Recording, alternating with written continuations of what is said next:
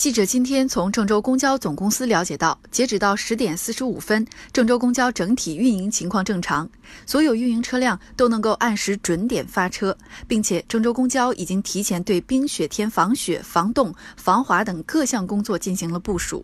各运营单位冰雪天气应急突击队已经集结完毕，并备足了融雪剂等应急物资，根据天气情况随时启动冰雪天气应急预案，全力保障市民出行。根据应急预案的要求，郑州公交工作人员和应急突击队将按照预定分配岗位赶赴市内各主要枢纽站点，实施现场管理监控，督导驾驶员谨慎驾驶，并维持站点秩序，引导市民安全有序候车。对公交通行路段的拐弯处、坡道处、桥梁涵洞抛洒融雪剂，保障公交车辆安全通行。公交修理公司各零修班组修理人员也进驻各公交始发站，尽最大努力避免运营车辆出现突发故障。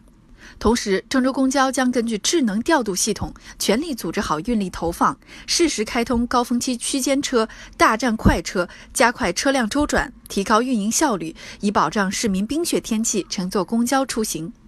在此也提醒广大市民，冰雪天气请尽量选择公共交通出行。如有出行方面的意见或建议，可拨打公交客服热线六三八八一三三三，或登录郑州行、郑州公交微信服务平台等新媒体，了解公交运营状态，合理安排出行时间。